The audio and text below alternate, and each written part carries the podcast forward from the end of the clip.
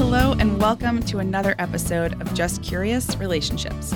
As always, I'm your host, Megan Holmgren, and today I'm joined by our favorite licensed marriage and family therapist, Margaret Doherty, as well as the incomparable Doctor Stephanie McNally, an O B G Y N and director of O B G Y N services at Northwell Health's Katz Institute for Women's Health. So, ladies, hello. Welcome.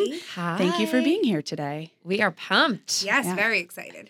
Um, so, Margaret, I know you're familiar with the deal here, uh, but Doctor McNally, um, again, thank you for coming. So what we do is read Reddit posts that I have scoured the corners of the internet and Reddit for, uh, and get your reaction to them. And per the usual, I have slid over face down copies, and you guys can turn your copies over now, and I'm, I'll read the prompt, and then we'll we'll see what you guys think. Okay.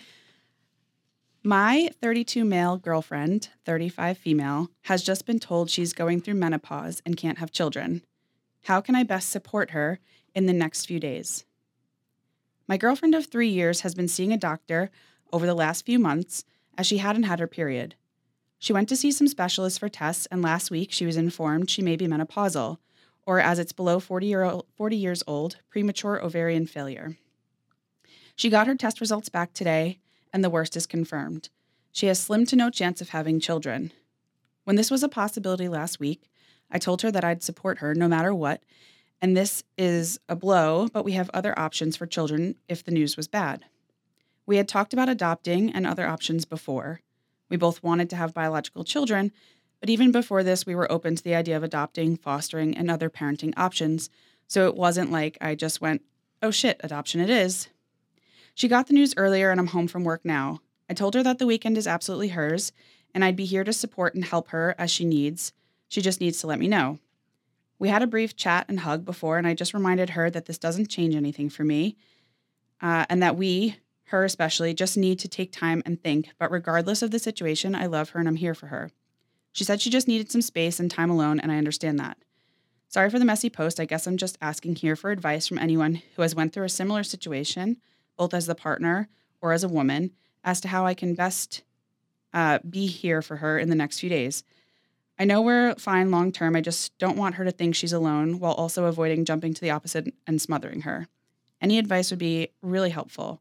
T L D R, girlfriend of three years, unexpectedly can't have children, looking for the best way to support her while the news is fresh. Wow. That's a lot. That's a tough one. She's young. Yeah. Um, so I do want to get your opinions, but I, my, my first reaction, especially as someone who's, um, rapidly approaching thirty-five, I was like, that can happen. That's terrifying. I also had that thought. Um, so yeah, I guess from a relationship perspective and then from a medical perspective too, what's your reactions to this? And what would you say to him or to her, or to both of them? This is a lot of grief. Yeah. Right? There's so much loss here of more than just um, we can't have a baby. It's a loss of what we thought our future was going to look like. It's a loss of what a parent is going to look like. And I love that he's like, the weekend's yours. She's going to need more than a weekend, mm-hmm. right? Like, she's probably in shock. Even if you knew these were one of the options that might happen, nothing like actually hearing from a doctor, you cannot have children. Yeah. Um, And he's going to have to grieve. And it's he he also doesn't fully understand what it's like to be told you can't. He's not the one with the quote-unquote problem. Mm-hmm. Um, it's going to be tough for the two of them to kind of navigate this and, like, learn to communicate about it and talk about it. But I just, like, grief is the word that's, like, screaming at me over, like, the ability to have kids. Yeah. It was the plans changed. The plans were ruined. My life is over, right? That type yeah. of feeling. And from a clinical perspective, things that we really should be looking for every time a woman comes into the office, we ask, when was the first day of your last period? Mm-hmm. A pretty common question. Yeah. And then on top of that, how often do they come? How often do they last? Mm-hmm. Because there are, for people that do have premature ovarian failure or premature menopause, even early menopause. So menopause, and when you look at some of the studies, it's a SWAN study. Mm-hmm. Looking at different ethnic backgrounds, different genetic components, different surgical options. All of those things vary for when a woman goes through menopause. Mm-hmm. And that, by definition, for a woman that has a uterus, we can talk more about that, But for that, it's one full year without a period. So if there are warning signs or mm-hmm. triggering things prior, that's where you need to really start to talk to your doctor or your provider about it. Hey, I haven't had a period in four months.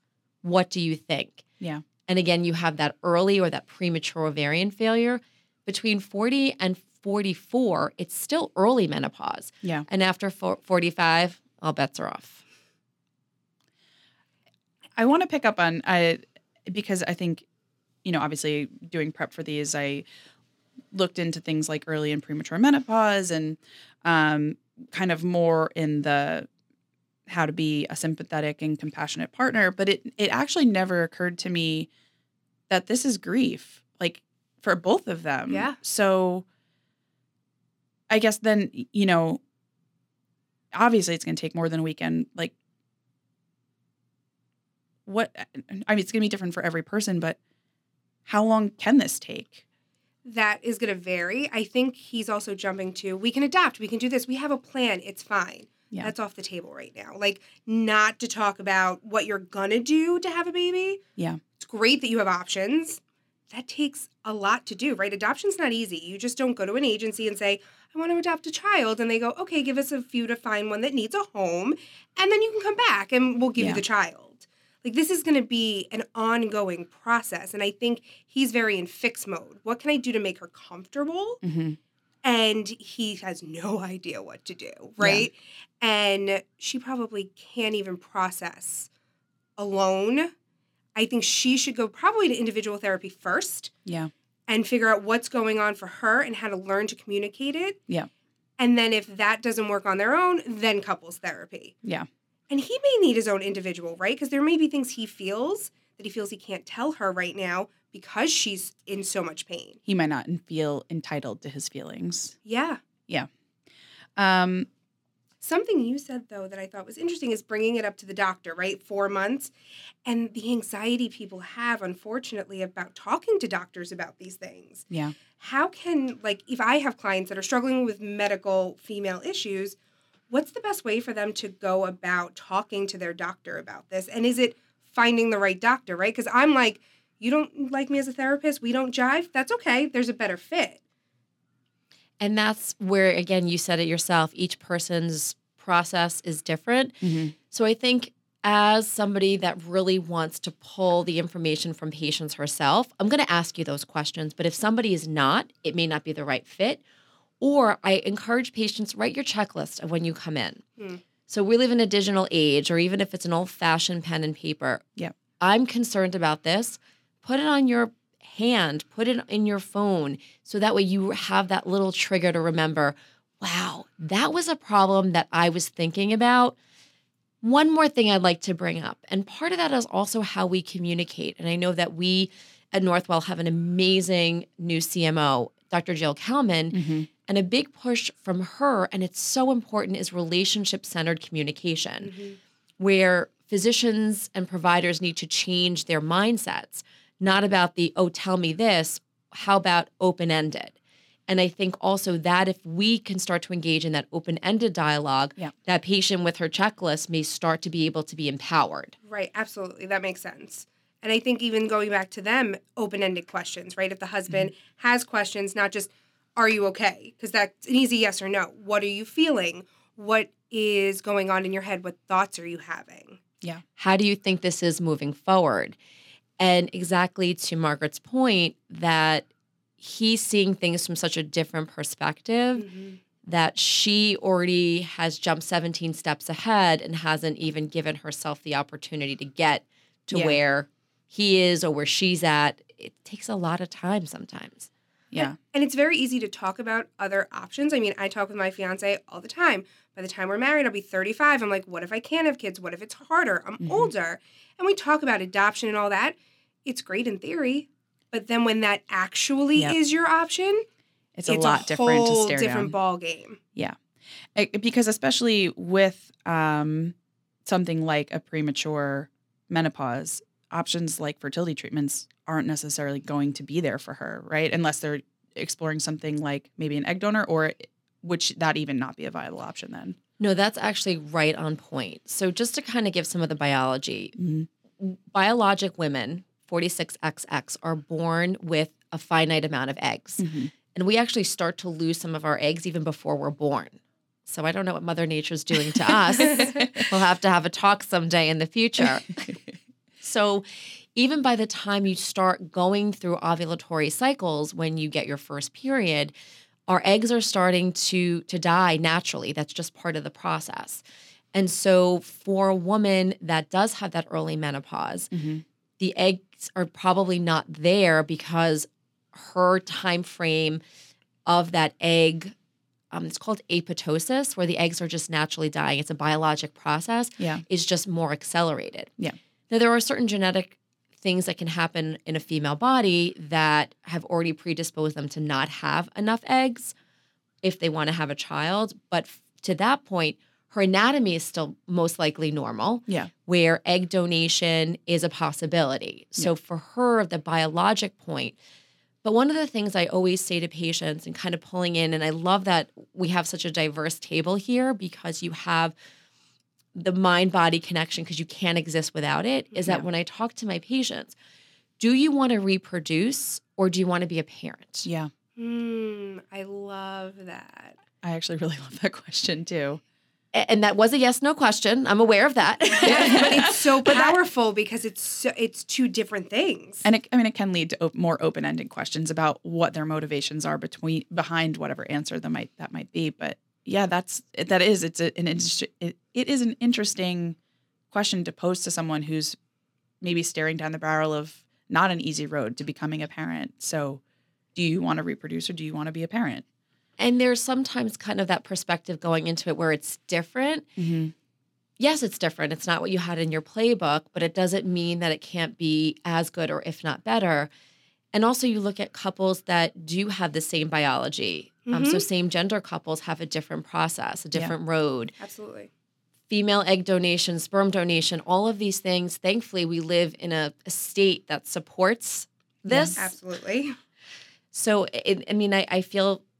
I feel very deeply for this this gentleman that it must be hard for him, again, for the support. But for her, like you said, it's it's it's grief. Yeah. It's the mourning of what should have been in right. her mind. Yeah. Right. And the plan of what our family's going to look like and how this is going to go. And I'm going to have the baby shower and I'm going to have a birthing plan. Yeah. And we're going to bring the baby home from the hospital or people are going to come vi- like all these things that you usually see other people going through. And you're like, that's just how it's going to be. That's the way it's supposed to be. And then that's ripped from you. Yeah. I think it's interesting because, I mean, um, we've we covered, you know, infertility and fertility treatments pretty extensively at the Well. It's something that, unfortunately, is a part of, you know, my family and friend circles and things that I've had to become way more immersed in than I ever thought I would have as, you know, maybe a twenty-something. Um, and I think for a lot of people that go through fertility treatments that aren't facing, a, you know, an earlier premature menopause diagnosis, there's already that sense of loss of like, well, I don't get to just do this naturally. I feel like this would have to kind of just pile on to that because it's it's so many different levels of grief, of loss, of of the way things should be and now they can't be. Um, so I I also, when I read this this prompt, I was like, I know this is the one I have to go with because I I just immediately could feel how desperate he was and how much I appreciated a partner like that existing for her because he wants to be so supportive and um, maybe she won't want that necessarily right at first. And he's going to have to get comfortable yeah. that he might not know what to do. Yeah. And that's going to be really uncomfortable at first because he's yeah. watching his partner in so much pain. He can't process his own pain. Yeah. It's going to be like months, maybe a year or two, if we can put a time on it, of like, when this is going to feel good. Yeah. Or when it's at least going to feel accepted. Yeah. Maybe not even good. Right. Um, so to sort of transition, because we've we've touched pretty, I think, thoroughly on how they might be feeling and the hypotheticals of children and what those roads might look like and the kind of emotions behind them. But in a very physical sense, she's going to be going through some stuff, I would imagine, in the immediate term. So what do the symptoms of premature or early menopause look like? Do they differ from regular menopause? Are they, you know, more intense because of your, you know, younger age or, or what? That such a good way to look at it. If I'm younger, will they be easier? The answer is, is we don't know, mm-hmm. because somebody who is in her fifties versus somebody who's in their thirties are experiencing the same hormonal change. So somebody may have little to no symptoms, and other people it may be affecting their quality of daily life.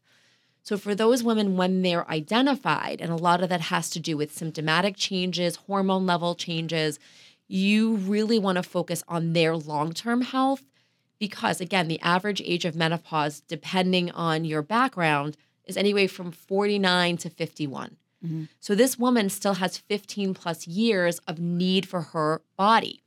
We're talking about mind. Mm-hmm. We're talking about cardiovascular benefits, bone health. Estrogen protects our bodies in a very significant way. So if she's having that deprivation, that loss for fifteen additional years, these are women that really benefit benefit from H T, hormone therapy. Mm-hmm. That's a conversation to have with their provider, their physician, but really these women's symptoms are very similar mm-hmm. in terms of what could happen at the average age. Okay. So really need to be treated the same. And I think when you look at just menopause in general, you have that mind. It's sleep changes. It's hot flashes. So those hot flashes that people have are all starting in the brain, and the estrogen that your body wants is down. It's affecting your uh, breast tissue. That's changing. It's affecting your peripheral fat. Sometimes you get more belly fat. Mm-hmm. It's affecting your whole pelvic floor. And I like the front to back campaign, bladder, vaginal area, and rectum. They all change. Yeah. So for those women, that whole head to body really needs to be assessed and treated. I can like almost imagine what she's going through on top of that. And then there's all of that right. of what her body is now going to do and how that's going to impact her long term. Right. Reproducing or not. And that is so important to identify because those symptomatic pieces can be alleviated, can be tailored to her. Mm-hmm. But a lot of it, and there's a very significant association in the literature, and I'm sure you can attest to this, women that have vasomotor symptoms, those hot flashes, actually have higher depressive symptoms hmm. and higher problems with sleep. Why? They're being woken up in the middle of the night drenched. Right. Yeah. So that affects their quality of life. So all of these pieces are so interconnected. And I think in, in people that have heard me talk about menopause and this whole perimenopausal period, women are spending a majority of their life in perimenopause before that happens. Yeah. And then menopause, that's your forties, your fifties, your sixties, your seventies, your eighties, which is our average life expectancy in the U S. Yeah. So now this woman has a whole other decade. Yeah. So all of those things, we can help her with that symptomatic. And then that's where kind of you come in, Margaret, to help her with all the other pieces that are the harder pieces to fix yeah. and treat. And I can imagine even her sex drive may change, and mm-hmm. that can impact the intimacy of the relationship yeah. and her not understanding what's going on with her body, and it, none of her friends going through it, right? She'll have to talk to her mom, aunts, other people older, and kind of be like, how am I in this space, right? There could be a lot of anger, too, that this is kind of what happened to her. And to that point, to piggyback on it, the family history yeah. is important. Because there are genetic component to this, that if there's a family history, a good clinician is going to pick that up. Wait, how old was your mom when she went through it? Oh, you don't know your mom. What about your closest relative?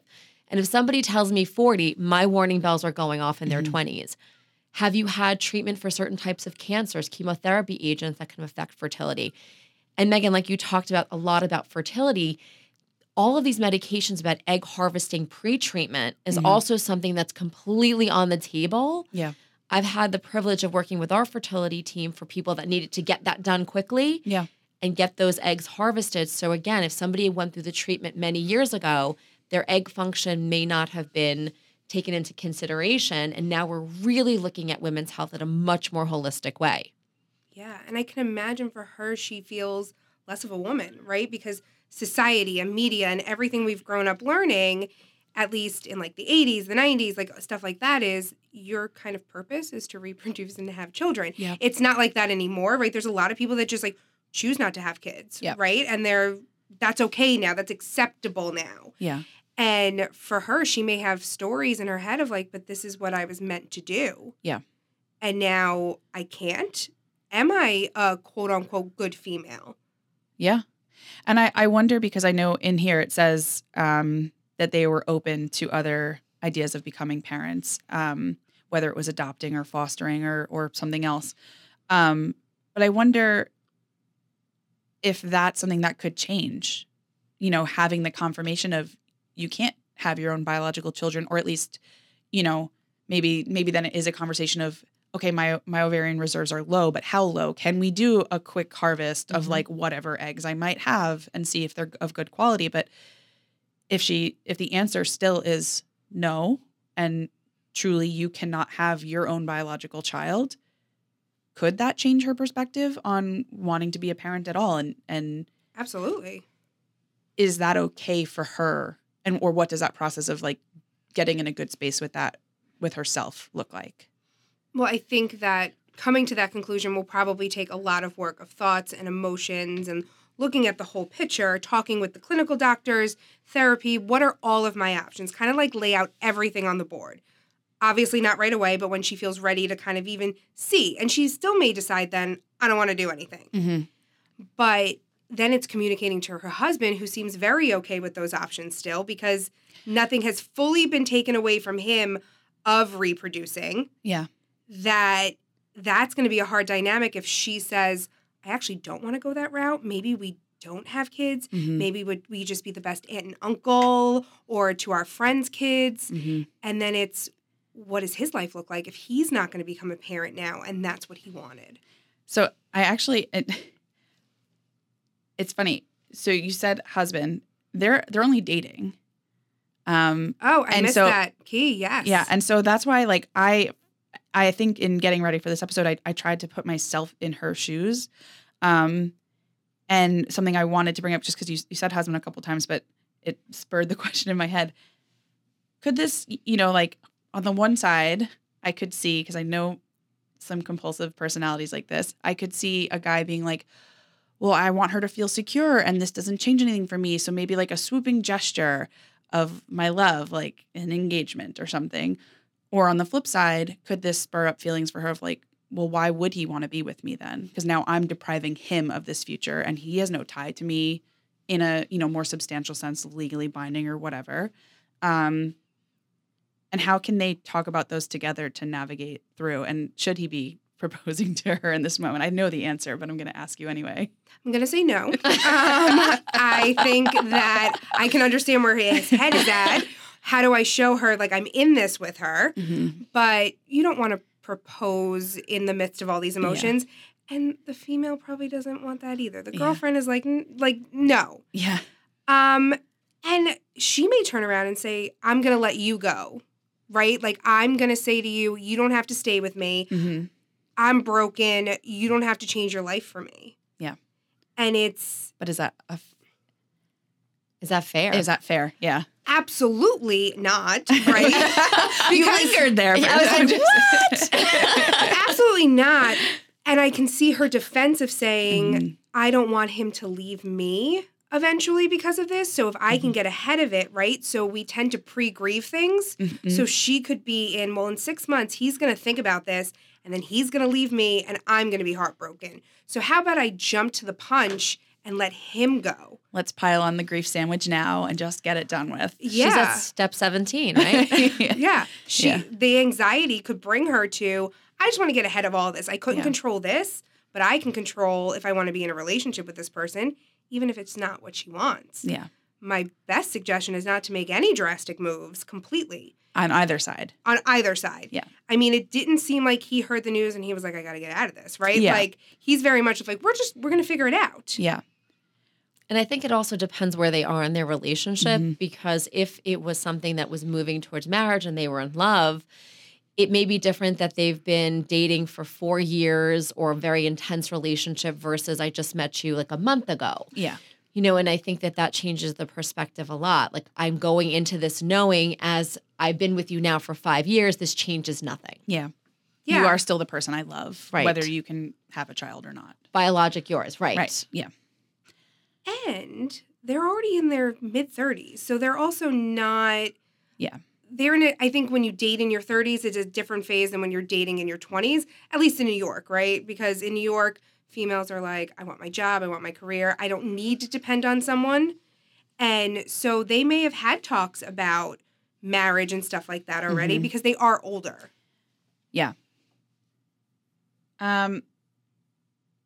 So I, I do kind of want to, in case, I want to, uh, twofold.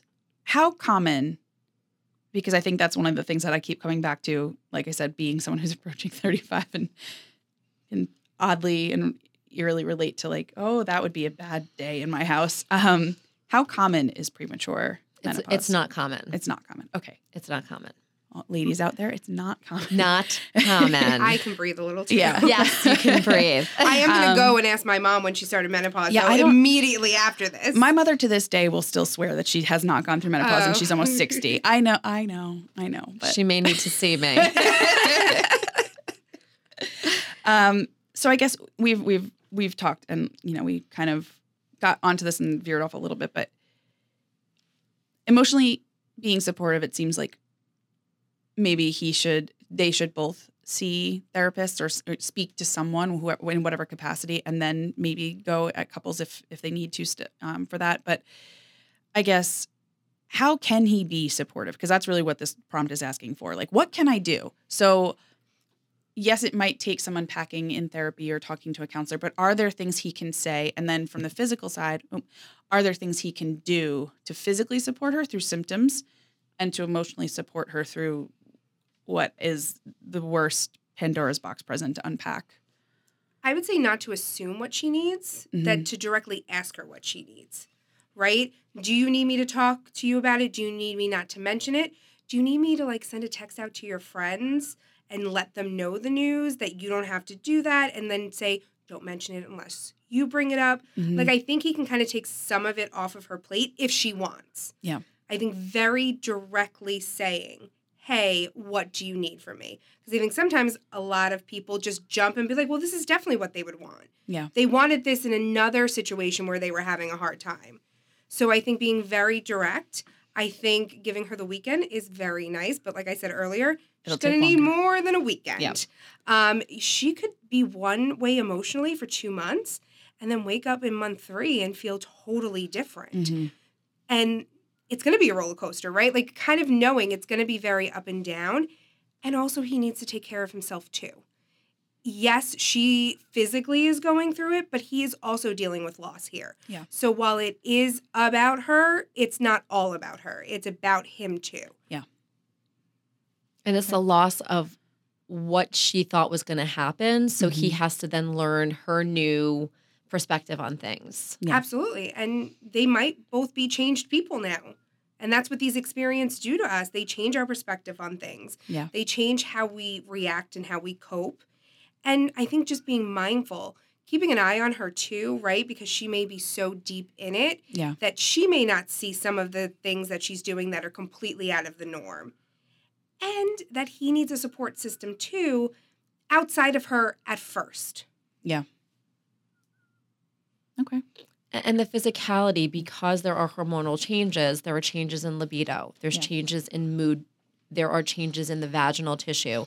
So that intimacy component may change. Mm-hmm. That's where a lot of the conversation about the physical symptoms, about the emotional wellness, as well as the difficulty potentially with the intimacy can be treated with medications, can be treated with therapy. And not only therapy for mind, there's also physical therapy for the pelvic floor. Mm-hmm. So for that physical, as long as we're kind of doing this together, she should be okay, but he's got to then be patient if something does change for her. Yeah. Okay. Uh, so what we've been doing the past few episodes is our own, he included one, but our own T L D R, which is, if you're not familiar, too long, didn't read. So if someone's kind of zooming to the end, which they shouldn't, but if they do. Um, premature menopause is rare. Yes. Un- or at least uncommon. Uh, and if you find yourself in a situation where you or your partner is going through it like this um, gentleman is, just be supportive, ask what they need. And that's the best way you can make sure they're getting what they need from you. Yeah. And even asking, am I doing what you need, right? Yeah. Like, is this working? Is this helping? Like check-ins. Yeah. Yeah. Well, Thank you, ladies. Thank you. I think this was a, a this really was fun. Great. Yeah. When can we come back next? I want more cases. Trust me, we'll we'll we'll probably be back with more, and you're top of my list, Doctor McNally. Oh, this is fantastic. And again, this for just women out there, kind of my last plug is if something feels off with your mm-hmm. cycles or you feel off, it may be off. Yeah. Mm. Trust yourself. Trust yourself. And advocate for yourself. Advocate for yourself. I think the last time we chatted, I w- was bringing that up mm-hmm. time after time. Yep. If you're not going to fight for you. Who is? Who is. Yep. Yeah. Well, with that, thank you. Thank, thank you. you guys.